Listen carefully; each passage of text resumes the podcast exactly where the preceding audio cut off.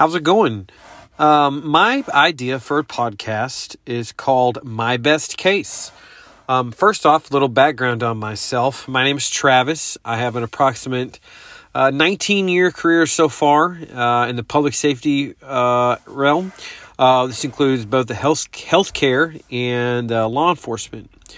Um, something over the years I've always taken a keen interest in is kind of digging behind the headlines of a wide variety of cases. Um, some are really well known, some not so known. These include everything from uh, homicides to fraud cases to missing persons. And I've always thought to myself, what was it like to be the officer that solved this crime or maybe investigated this crime? What were the things that I knew that the media didn't? What were the things that I knew that weren't so uh, popularized or publicized? Um, I would really gear the show towards people in my age group between about 35 and 50 years of age. This could include uh, people in, in the professional realm, uh, so lawyers, police officers, investigators, uh, and the like, or people who just have a fond uh, interest in um, these crimes. Uh, I would also look at the aspect of what has the internet done to help us solve these crimes. Are there cases out there where the internet played a role, where crowdsourcing played a role in helping these various investigators? How is technology involved? Um, the benefit would be um, first off, maybe someone out there would learn something. Maybe we could share cases that were unsolved and uncover new leads.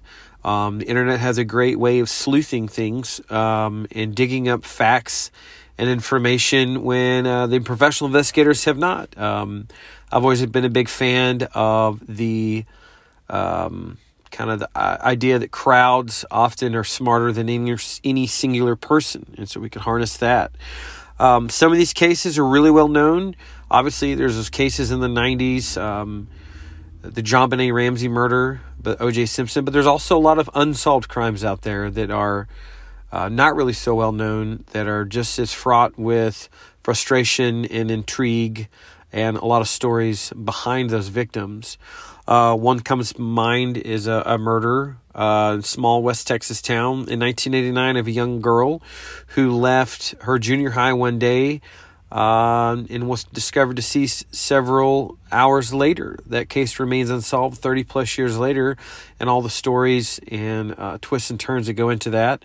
Um, there's a famous or infamous, rather, uh, mass murder that occurred where um, uh, a gunman went into a retail store and killed several employees. That case has never been solved.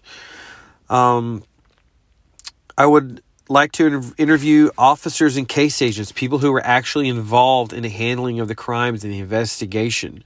And like I said, go behind the things that were not publicized. Many times, uh, you know, I worked as a detective for several years. There's one little thing that tips a case in your favor and it just blows open the whole thing and I would like to talk to them about those moments and how that um, helps them. Um, I would really like to interview officers behind some of these publicized cases um, and get their thoughts on what the media missed. What were the little things that played a big role that were just not widely reported on, and uh, how that has affected them, and how they got those lessons, and what were their big takeaways. Um, from those investigations. Again, my name is Travis. Uh, I live in Texas, and uh, this is my best case. Thanks.